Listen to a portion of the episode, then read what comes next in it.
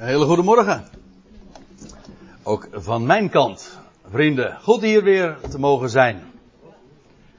En ik ben blij dat ook de jongeren in de samenkomst gebleven zijn, al was het maar vanwege het onderwerp. Hm? Dan kunnen ze zich alvast een beetje voorbereiden.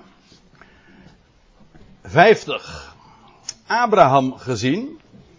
En het onderwerp heeft mij de laatste tijd, uh, of een paar weken geleden, nog weer eens even bezig gehouden. Daar zit een hele lieftallige jonge dame daar achterin de samenkomst in de zaal.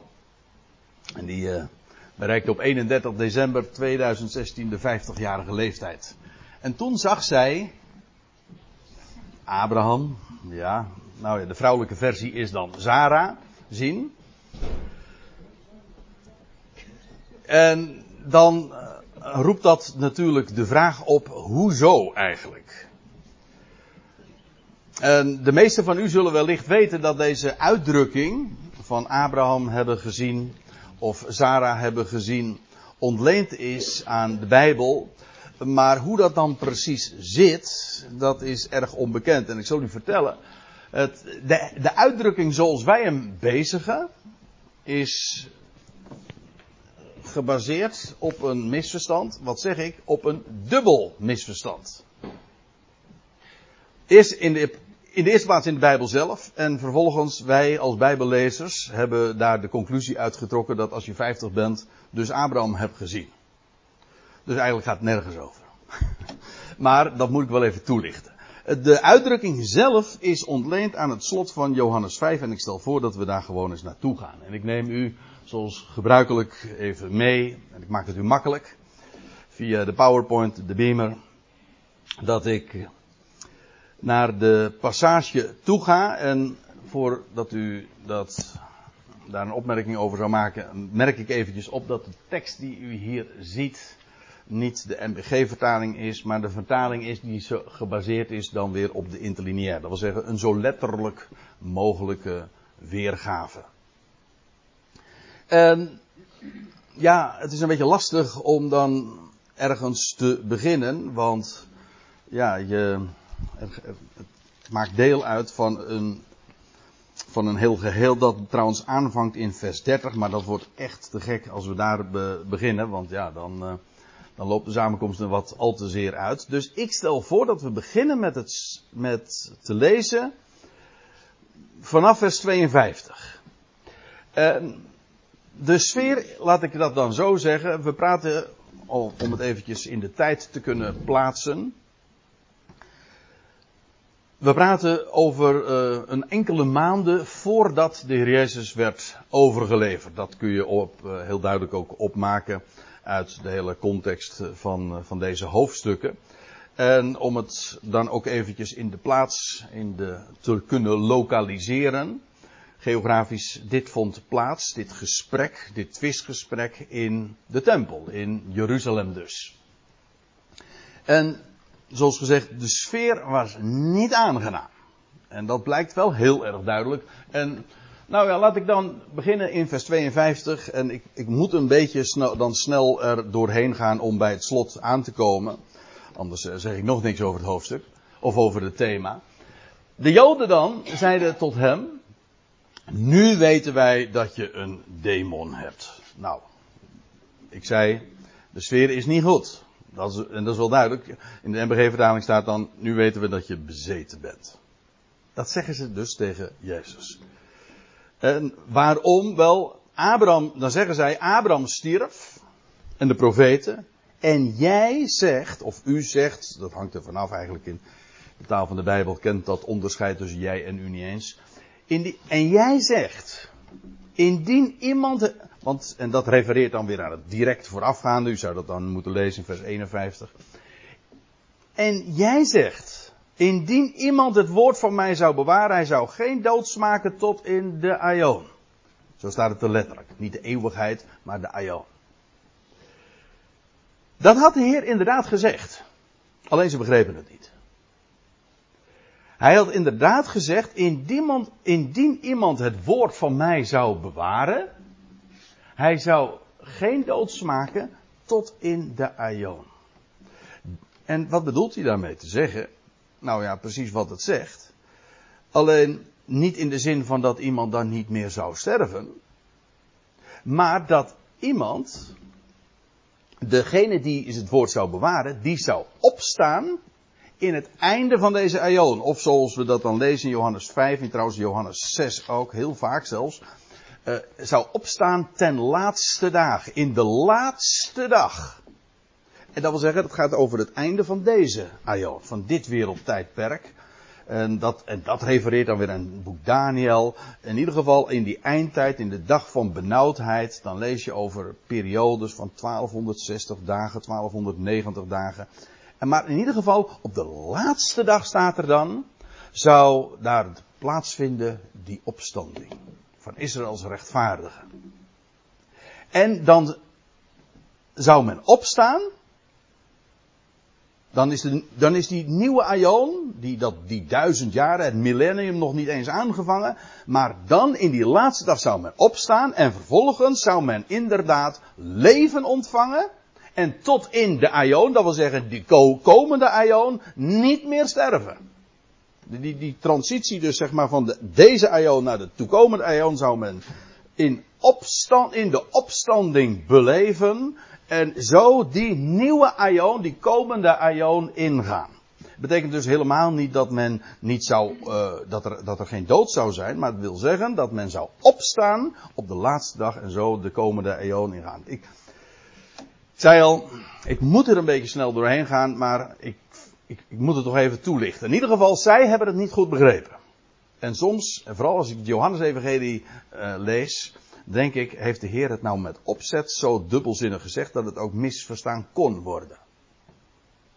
En als ik nu de vraag zo stel, dan kan ik eigenlijk gewoon uh, deze gewoon bevestigen. Inderdaad, de Heer heeft heel dikwijls het zo gezegd dat zij die het niet wilden begrijpen, het ook gemakkelijk mis konden interpreteren. En dat deden ze dan ook stevast. Zodat eigenlijk alleen degene die hem wilden verstaan, en daarop uit waren om werkelijk recht te doen aan dat wat hij zei, ja, die zouden het begrijpen, de anderen niet. Heel vaak denkt men dat de, dat, dat de Heer dingen zei en ook dingen eenvoudiger ging maken door bijvoorbeeld gelijkenissen uit te spreken, zodat iedereen daarmee bereikt kon worden. En wat blijkt, het is precies het tegenovergestelde. De Heer sprak bijvoorbeeld gelijkenissen juist opdat ze het niet zouden verstaan. Dat is precies tegenovergesteld van, van wat er altijd over beweerd wordt. Afijn. Ik lees even verder. Jij, je, bent toch niet groter dan Abraham, de vader van ons die stierf, zeggen zij. Dus hier zie je dus inderdaad, ze zit helemaal in die verkeerde lijn, alsof hij niet zou gaan sterven of zo. Ook de profeten stierven. Wie maak jij, of wie maakt u uzelf dan? En dan antwoordt Jezus en hij antwoordt specifiek op die vraag van wie maak jij jezelf? Wat maakt u van uzelf? En dan zegt de Heer, indien ik mijzelf zou verheerlijken, ja, dan is de heerlijkheid van mij niets. Dat geldt in het algemeen als een mens zichzelf op de voorgrond plaatst en zichzelf eh, ja, glorie toekent. Dat is eigenlijk het beste bewijs dat hij gewoon er helemaal naast zit. Het gaat er slechts om dat God zelf dat doet. En hij zegt het dan ook, het is de Vader van mij die mij verheerlijkt. Heerlijkheid geeft. En uh, dat staat in de tegenwoordige tijd. Dat wil zeggen, die, de Vader is mij aan het verheerlijken. Hoe deed de Vader dat? Wel, al was het maar in de tekenen die de Heer Jezus deed. Door, God deed tekenen door hem. Zo, zo wordt dat heel dikwijls gezegd. Dat waren, dat waren geen tekenen van hemzelf. Dat waren tekenen die God deed door hem. En zo verheerlijkt, zo verheerlijkte de Vader de Heer Jezus. Hij gaf hem heerlijkheid. Je leest dat bijvoorbeeld als je even doorleest in, in Johannes 11 is dat. De geschiedenis van de opwekking van Lazarus. Dan staat er ook van, ja dat is tot heerlijkheid Gods. Trouwens, dat staat ook van die blindgeborene. Die werd genezen, ja waarom? Tot heerlijkheid Gods. En dan lees je ook eh, in, in verband met die geschiedenis van Lazarus, dat, dat de Heer Jezus dan bij dat graf staat. Inmiddels is Lazarus al vier dagen dood. En, ehm, en dan zegt hij, eh, neem de steen weg. En dan, dan heft hij zijn ogen op naar boven en dan zegt: Vader, u hoort mij altijd. En u doet dat door mij heen. En dan zegt hij: Lazarus. Lazarus, kom uit. En hij kwam uit het graf. Dat wil zeggen, dat woord van hem, dat was levend, dat was krachtig, dat was opstandingskracht. Dat zei het ook. Ik ben de opstanding en het leven. Maar dat was heerlijkheid die de Vader hem gaf. Namelijk de Vader van wie zij zeiden, Hij is onze God. En dan zegt hij erbij, en jullie hebben hem niet gekend. Maar ik heb hem waargenomen. Zo staat het er letterlijk. Letterlijk ook, hè. zijn stem had de Heer vernomen. Denk maar aan die geschiedenis.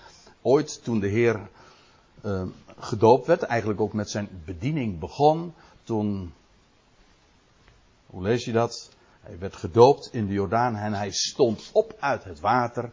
En dan lees je dat de hemel zich opende en een stem kwam uit de hemel die zei: Deze is mijn zoon. Dus de Heer Jezus had inderdaad zijn stem vernomen. Hij had hem waargenomen. En de Heilige Geest in de gedaante van een duif daalde op hem neer. Letterlijk dus inderdaad waargenomen. Hij zegt, indien ik zou zeggen, de Heer Jezus vervolgt dus, hè, indien ik zou zeggen dat ik hem niet heb waargenomen, dan zou ik lijken op jullie, een leugenaar. Dit typeert heel sterk het gesprek en ook de manier waarop Johannes dat dan optekent. Heel contrastrijk. Waarheid, leugen, leven, dood. Zwart, wit. Daar staat Johannes bekend om. Om, om die hele contrastrijke manier van, van zeggen. Maar dit, zo ging het gesprek. Ze beschuldigden van Jezus van leugen. Maar hij zegt, als ik het anders zou zeggen, dan zou ik, zou ik zijn zoals jullie. Hij zegt, maar ik heb hem waargenomen. En het woord van hem, dat bewaar ik. Ja, dat kun je natuurlijk opvatten. Uh, gewoon letterlijk dat woord wat hij ooit van hem vernomen van deze is mijn zoon. Wel, hij zegt dat bewaar ik, maar ook in de zin van ja, de woorden Gods. Het woord, de schrift. Dat bewaar ik. In feite was dat toch de hele bediening ook van de Heer Jezus. Hij zei, dat, dat was, was, al over hem geprofiteerd. En in, in, de psalmen lees je dat. Dat hij zegt, zie hier ben ik Heer. In de boekrol staat voor mij geschreven. Om uw wil te doen. Dus hij, hij wist, ja. God heeft in de schriften mij voorzeggen. Hij, hij heeft zich, u moet zich voorstellen, Jezus was een mens en hij heeft zich herkend in de schriften. Hij wist vanuit de boekrol wat hem te doen stond. En wat een inzicht. Zijn hele leven. We weten eigenlijk niks over, over Jezus' leven van, vanaf zijn geboorte tot aan, tot aan zijn publieke bediening. Hè? Dus tot aan zijn doop in de Jordaan. Die, dat is een, zo goed als niks. Nou ja, zijn geboorte, daar wordt het een en ander over vermeld. En eh, even later als dan die magiërs uit het oosten komen. En de maar één geschiedenis wordt er dan wel vermeld. En dat is als die als twaalfjarige daar ook in diezelfde plaats, de tempel komt. En dan weten we dat, die, dat er staat. Uh, hij zegt: Moest ik niet bezig zijn met de dingen van mijn vader? Hm? Hij was, wat hij deed, hij was altijd bezig met de schriften. Altijd. Afijn. Het woord van hem, dat bewaar ik. Dat is uh, wat Jezus tegen hen zei. En nou, en nou komen we wat dichter bij ons onderwerp. Abraham, dat was trouwens al het onderwerp van het gesprek hoor, Abraham. Waar zij zo prat op gingen dat zij kinderen van Abraham waren. Wat trouwens uh, nog op zich niks zegt hoor. Ik bedoel, Ismaël was ook een kind van Abraham. Maar niet de zoon van de belofte. Sterker nog, Ismaël die moest uit het huis gestuurd worden. De, de, uh, de zoon van de slavin. En feitelijk waren zij dat. Hè? In type dan. Ook slaven. Zoon van de slavin. Paulus in de gelaten brief legt dat nog veel uh, breder uit. Maar ik bedoel, op zich zegt dat ook niks. Hè? Dat, je, dat je er prat op gaat van ja, Abraham is onze vader. Hij zegt, maar Abraham, de vader van jullie, hij die jubelde. Ja, heel bijzonder. Uh, zoals er gezegd, jubelen, dat is echt opspringen. Dat is wat, wat jubelen is. Uh, omdat hij zou waarnemen de dag van mij. Dat wil zeggen, Abraham heeft zich erop verheugd dat hij ooit in de toekomst dus, in de opstanding, dat wil zeggen, hm, als het koninkrijk gevestigd zou worden, dat hij dan daarbij zou zijn. Abraham geloofde in opstanding. En Abraham, hij heeft gejubeld vanwege die verwachting. Je leest in de Hebreeënbrief, in Hebreeën 11, dat beroemde hoofdstuk over de geloofsgetuigen. Dan staat er, want hij, en dan gaat het echt over Abraham, want hij verwachtte de stad met fundamenten. Waarvan God de ontwerper en bouwmeester is. Dat wil zeggen, die, die stad, die gaat komen, dat koninkrijk ook dat gaat komen, want feitelijk is daar de stad, Jeruzalem zeker ook, een embleem van, van het, de plaats waar de koning, priester zal, zich zal vestigen. Wel, dat is, die komt van boven. Dat is, daarvan is God de ontwerper en bouwmeester. Dus dat komt niet van beneden af.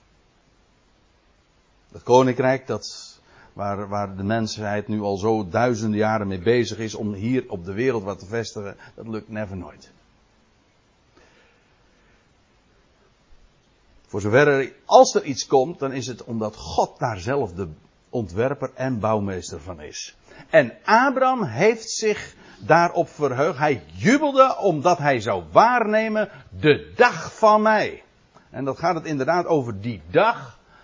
Die gaat komen. De dag van het koninkrijk. De dag dat de zoon van God zijn heerschappij zal opnemen. En in Jeruzalem, diezelfde plaats waar dit twistgesprek plaatsvond. Daar zal de troon van David gevestigd worden.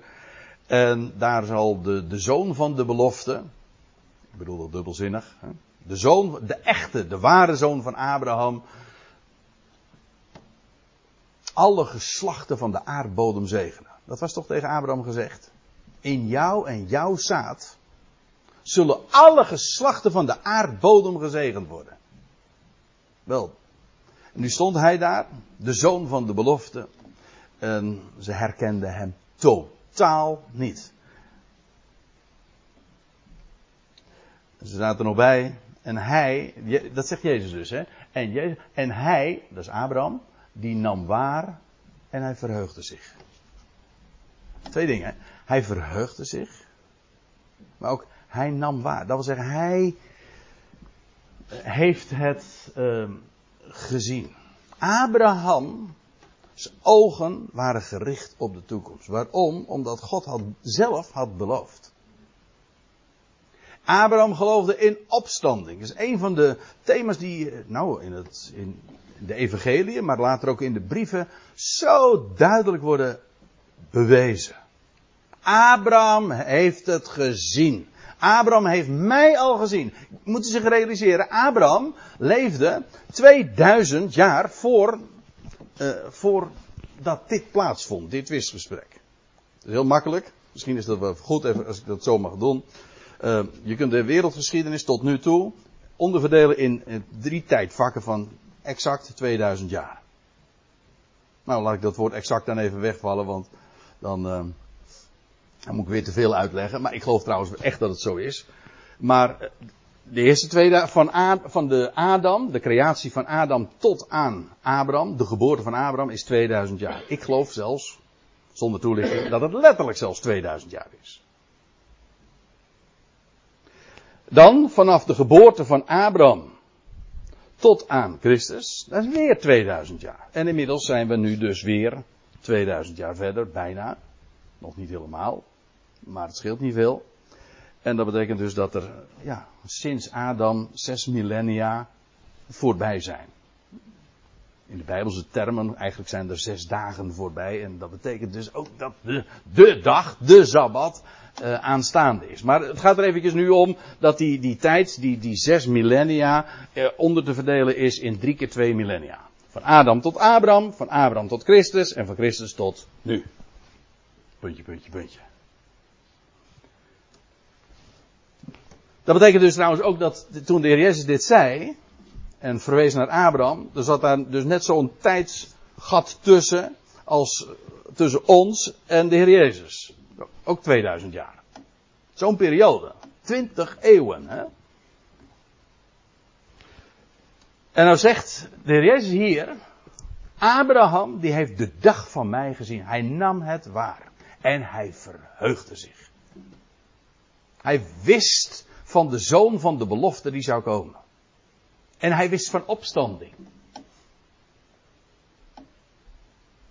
Ja, ik, uh, ik, ik, wijs er hier op, maar dat, dat doe ik omdat dat in het Nieuwe Testament nogal eens een keer wordt uitgelegd. Hè? Dat Abraham, en Sarah sowieso, Sarah was een onvruchtbare vrouw, ze was uh, op leeftijd, Abraham ook, ze waren verstorven.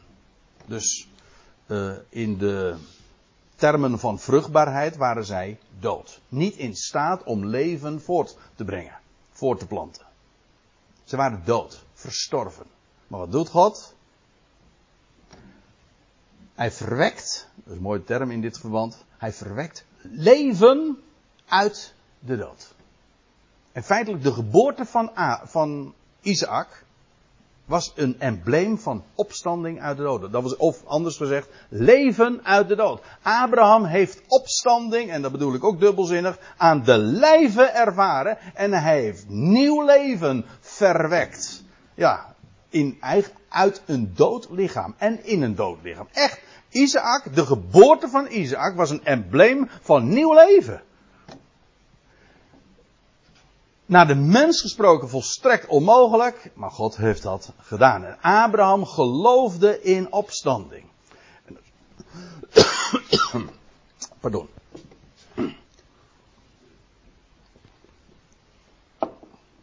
En dan krijg je dat later in de geschiedenis van, van diezelfde Abraham uh, weer terug. Uh, dan ga je dat weer zien. Ik, ik noem twee hoofdmomenten. De beroemde geschiedenis dat hij geroepen wordt, oh, dan is hij inmiddels vader, dan is de zoon van de belofte gekomen en dan wordt Abrahams geloof getest. En dan moet hij gaan naar het gebergte van Moria. Weet u waar de tempel gebouwd was? Op de berg Moria. Wel, Abraham, dat is, dus, dat, dit is nog, toen Abraham naar het gebergte van Moria ging, was dat duizend jaar, en dat is trouwens weer letterlijk duizend jaar, voor de bouw van de tempel daar op de berg Moria door Salomo. Abraham ging daar naartoe, naar het gebergte Moria, en dan, dan moet hij de zoon van de belofte offeren. Nou, Abraham wist, dat zegt hij, dan zegt hij ook tegen zijn knechten, op een gegeven ogenblik dan, dan nemen ze afscheid van, uh, van hen en dan gaan ze samen verder. En dan zegt hij, en dan zegt hij van ja, we komen straks weer terug bij je, bij jullie. We. Dat was, Abraham wist, ook al ga ik zo, dat, dat is niet mijn uitleg, in de Hebreeënbrief wordt dat gewoon echt zo expliciet gezegd. Abraham heeft gerekend, als God, kijk dat is geloofslogica. Als God zegt dat door Isaac van nageslacht van mij gesproken zal worden, en ik moet Isaac doden, of ik moet Isaac offeren, dan zal God hem weer uit de doden opwekken. Heel simpel, want door Isaac zal van nageslacht van mij gesproken worden.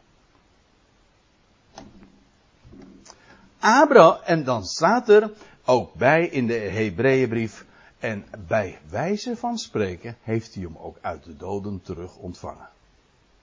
Hij heeft hem geofferd en hij kreeg hem als uit de dood terug.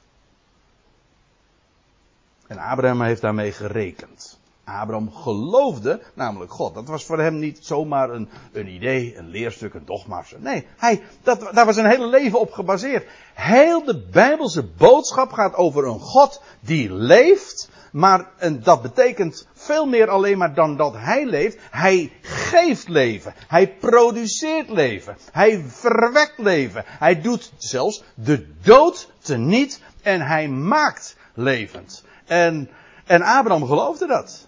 En hij heeft daarmee gerekend. Dat is precies wat ja, het evangelie van God is. De blijde tijding, de dood wordt overwonnen en feitelijk in de kiem heeft Abraham dat al geweten en geloofd. Hij heeft dat waargenomen. trouwens, ik, wat wil ik er nog even bij zeggen. Dan staat erbij, ik, ik refereer nog even aan die geschiedenis dat hij zijn zoon moet offeren daar op het gebergte van Moria. De zoon van de belofte. En dan staat er, hij kreeg hem bij wijze van spreken ook weer terug uit de doden. Hebreeën 11. En weet u welke dag dat was? Dat staat er ook in Genesis 22 bij. Het was op de derde dag. Nou, dan is het plaatje compleet, zeg maar.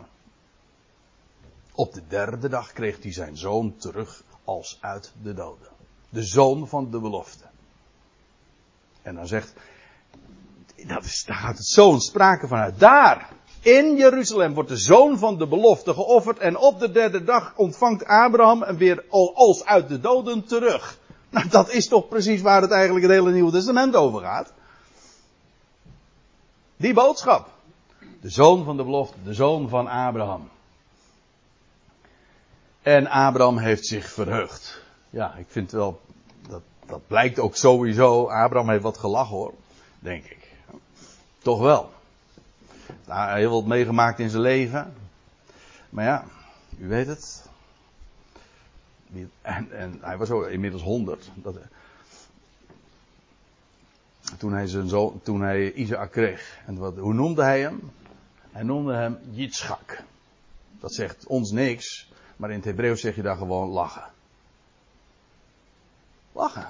Dus iedere keer als hij de naam van Isaac uh, noemde, of, uh, of Sarah noemde, noemde zijn naam lachen.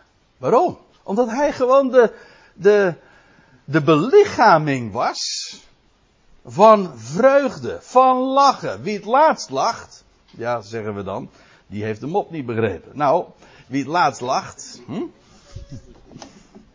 wie het laatst lacht, lacht het best. En ja, dat is, die, de humor die je dus kunt permitteren als je, als je Gods woord hebt. We hebben een God. En wat hij zegt, dat is zo. Zo gaat dat. Zo zal het gaan. Er zal nooit een duimbreed wijken van zijn woord. Oké, okay, vertaling enzovoorts, die kunnen er allemaal naast zitten. Dat is wat mensen doen. Maar zijn woord, dat wat er staat geschreven, het origineel, dat is zo loepzuiver. Daar kun je op blind varen. Kijk, en dan, dan, dan, heb je, dan kun je plezier hebben in het leven. Zelfs in het verdriet. Want je hebt nieuw leven. Je kent nieuw leven. De dood heeft niet het laatste woord. Nou ja, in ieder geval, Abraham, hij heeft, hij heeft reeds in zijn dagen gezien op de zoon van de belofte die zou komen. En wat hij er allemaal precies van geweten heeft, dat, dat weet ik eigenlijk niet. Maar ik denk meer dan wij vaak, ik denk meer dan wij vaak denken. Dat geldt trouwens ook voor die andere vaders. De Isaac zelf. En Jacob. Die deed ook soms dingen. denk van hoe, wat heeft hij allemaal geweten? Dat hij een steen neemt, dat hij zijn hoofd erop legt. En dat hij hem na, na die droom, dat hij hem dan overend zet en dan zalft. En dan zeg je van ja, goh. Ja, die wist niet wat hij deed. Nee, dat, dat is toch onzin? Dat is toch. Hij heeft juist heel veel geweten. Het feit dat hij zulke dingen deed, dat, daar gaat toch een sprake van uit. Afijn, hij verheugde zich. Ja, dat kan dan. Hè? Jitschak. Nou, en nou komen we, het, duurt eventjes, maar goed. Hè? Uh, dan komen we bij het onderwerp, wat ik aangekondigd had. De Joden dan zeiden naar hem toe, nog geen vijftig jaar ben je. En je hebt Abraham gezien. Maar als je nou het betoog gewoon tot dusver gevolgd hebt, dan begrijp je van, wacht even, maar daar ging het toch helemaal niet over. Dit is een verdraaiing van wat Jezus eh, had, uh, had gezegd. Jezus had in het voorgaande niet gezegd van, uh, ik heb Abraham gezien. Maar hij had gezegd, Abraham heeft 2000 jaar geleden, dat is 40 keer 50 jaar trouwens, heeft hij mij gezien. Ik was het object van Abrahams geloof en verwachting. Abraham heeft mij gezien. En nou, ze begrijpen het opnieuw niet, voor de zoveelste keer. En nou zeggen ze van ja, je bent, je bent nog niet eens 50 jaar en jij hebt Abraham gezien zeker. Eh, zo van, uh, joh, je bent nog niet eens 60 en jij hebt zeker de oorlog meegemaakt. Hè? Dat is dus een, het is een kanje van een misverstand. Hoe uit zo'n misverstand zo'n gangbaar spreekwoord trouwens kan komen. Trouwens, en, en wij hebben het, en dat bedoelde ik eerder met het dubbele misverstand, en wij hebben het dan nog weer uh, gekker gelezen. Wij, wij denken nu dat die Joden zouden beweren dat als Jezus nou 50 jaar geweest zou zijn, dan had hij Abraham gezien. Nou, dat bedoelen ze helemaal niet te zeggen. Ze bedoelen gewoon te zeggen van, uh, je bent je bent nog niet eens 50, je bent nog niet eens 50 en je zou Ab Abraham al hebben gezien. Dan zou je 2000 jaar moeten zijn. En als je nog niet eens 50 bent, dan heb je hem in ieder geval niet gezien. Ziet u dat het een dubbel misverstand is? Ah, dus, om het even samen te vatten.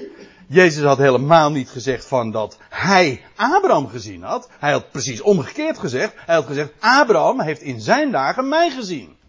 En heeft zich verheugd. En ons misverstand is dan vervolgens weer dat als je dus 50, als je 50 zou zijn, uh, dan heb je Abraham gezien. Dat bedoelde ik dus met gaat nergens over. Maar er kan wel een, eh, een zeer uh, nou, bekend, een, het is kennelijk zo door de loop der jaren, ik weet niet hoe oud het spreekwoord is, volgens mij, en volgens mij is het zelfs ja, wereldwijd een, een, een gebruik om dat zo te zeggen, dat als je dan 50 bent, nou, dan heb je Abraham gezien. En dan hebben we er nog eentje, dat als je dan een dame bent, dan heb je Sarah gezien. Hm? ja. Waarmee ik overigens niet wil zeggen, maar dat is een ander verhaal, dat uh, het getal 50 en 50 jaar geen bijbelse betekenis zou hebben. Want ik, ik ben haast geneigd om te zeggen, breek me de bek niet open. He, 50 jaar. Dat heeft trouwens alles met jubelen te maken. Ja, het jubeljaar bedoel ik. Daar zit een enorme betekenis achter. Maar dat is hier niet de gedachte. De gedachte is hier gewoon, de Joden zeiden naar hem toe, eh, je bent nog geen 50 jaar. En je hebt Abraham gezien. Luister nou eens. Luister nou eens gewoon echt naar wat er gezegd wordt en niet naar wat jullie denken dat er beweerd wordt. Ja, dat, was, eh, dat, dat fenomeen bestond toen. Dat fenomeen bestaat nog steeds, kan ik u vertellen. Maar dan laten we het daar nu even niet over hebben. Uh, vers 58. Eh, nou komt er trouwens nog iets. Uh, ja, dat moet ik toch nog even gezegd hebben. Ik weet niet eens wanneer ik begonnen ben. Nou ja. Oké. Vers 58. Jezus zei tot hem: Amen, amen. In voorwaar, voorwaar. Maar eigenlijk staat daar gewoon, u ziet het, in um, amen. Eigenlijk ook de Hebreeuws. Als je, als je gelooft, als je iets voorwaar houdt, dan zeg je amen. Geloven is dus eigenlijk niks anders dan beamen. En als, en als dat verdubbeld wordt, ja, dan is dat een bevestiging daar. Hè? Zoals God ook soms zijn beloften, die sowieso al vast zijn, bevestigt. En dan heet dat een, een eetzwering. Vandaar ook die, die dubbele vinger. Hè? Een bevestigen van. eigenlijk is dit ook een soort. Uh, ja, de, met de gedachte van een, een eetzwering. Dat verdubbelen van. Amen, amen. Ik zeg tot jullie. Voordat Abraham. Ja, en nou moet ik even iets toelichten. Er staat voordat Abraham wordt, ben ik.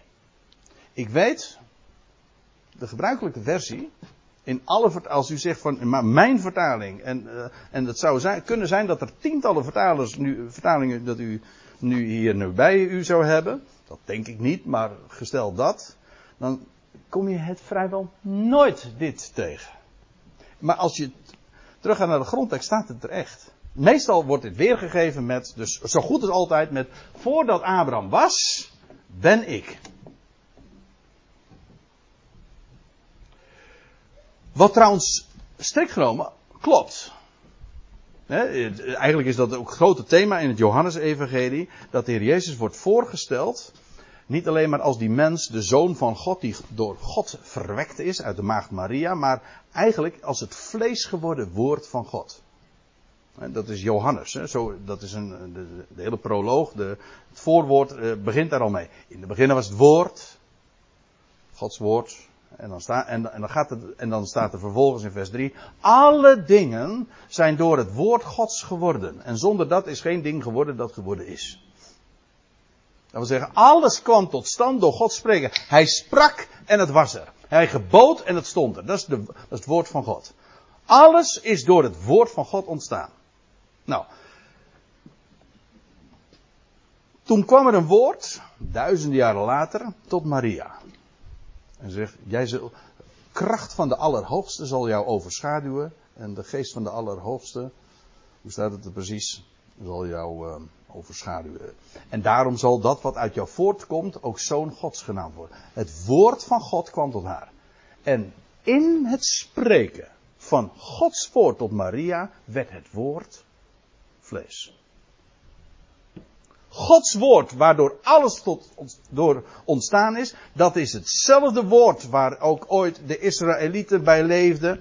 Eh, maar ook het woord dat tot Maria kwam en dat letterlijk vlees werd. Het woord werd vlees. Dus in die zin is de Heer Jezus dus ook, ik zeg in die zin, in die zin heeft de Heer Jezus dus een voorbestaan. Hij was het woord. Hij is het vlees geworden woord. En dus in die zin kan je ook zeggen, voordat Abraham was, ben ik. Namelijk, ik ben, ik ben dat vlees geworden woord van God. Dat woord. Dat er van den beginnen was. Dus het zou kloppen, het zou waar zijn, maar het is niet wat er staat.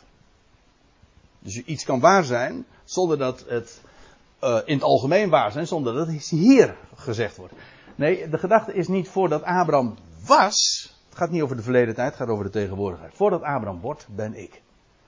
En dat, waar gaat het hier over? Het gaat erover dat Abraham zal opstaan. Abraham, hij is, hij is nu niet meer, hij is dood. Maar Abraham zal weer opstaan uit de dood. Hij zal weer worden. Nou, zegt de Heer Jezus. Voordat Abraham weer gaat worden. Dus voordat Abraham weer opstaat uit de doden. Ben ik er. Ben ik reeds opgestaan.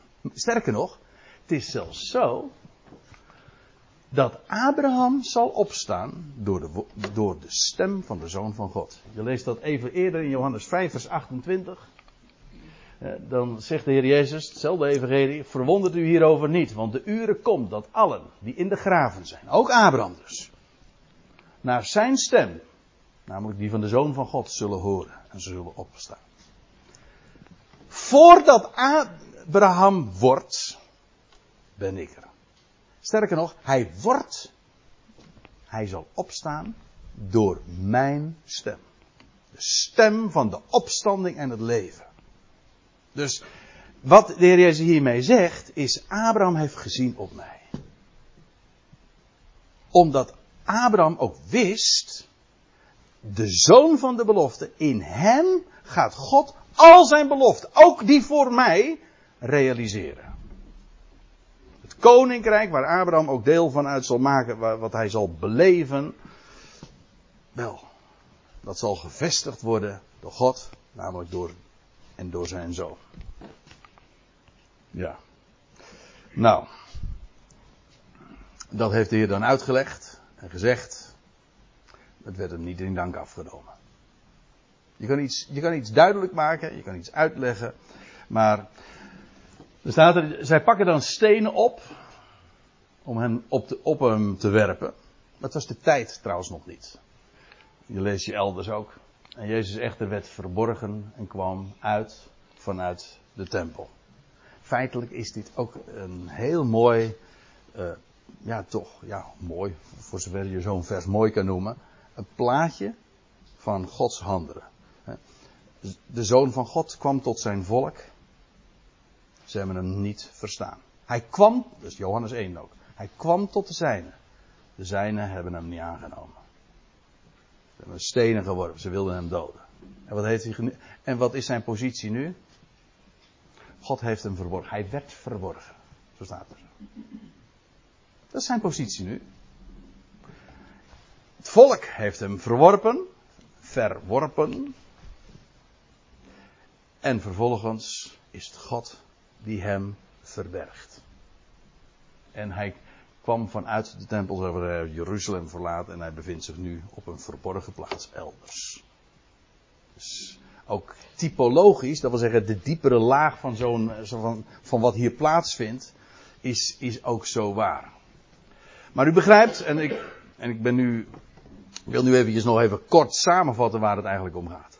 Alles draait om opstanding. Om nieuw leven. En duizenden jaren geleden was daar een Abraham. De vader van alle geloven. Die man die leefde uit geloof. Of van het woord van de levende God. Dat kende hij. En daarom heeft hij vooruit gezien. En feitelijk is het voor ons, ik bedoel, wij leven nu 4000 jaar na Abraham. Na Abraham. In, in zo'n boeiende tijd, want wij weten, ja, dit, het, het gaat nu allemaal gebeuren. De, de tijd is nu zo aanstaande. En waar kijken we naar uit?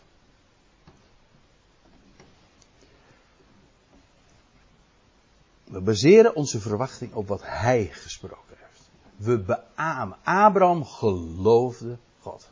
En dan speel je altijd op safe, als ik het zo mag zeggen. Dat is altijd veilig. Dat is altijd betrouwbaar.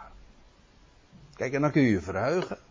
Want dan weet je, de dood heeft niet het laatste woord. Het graf is niet het einde. Integendeel, God gaat alles nieuw maken.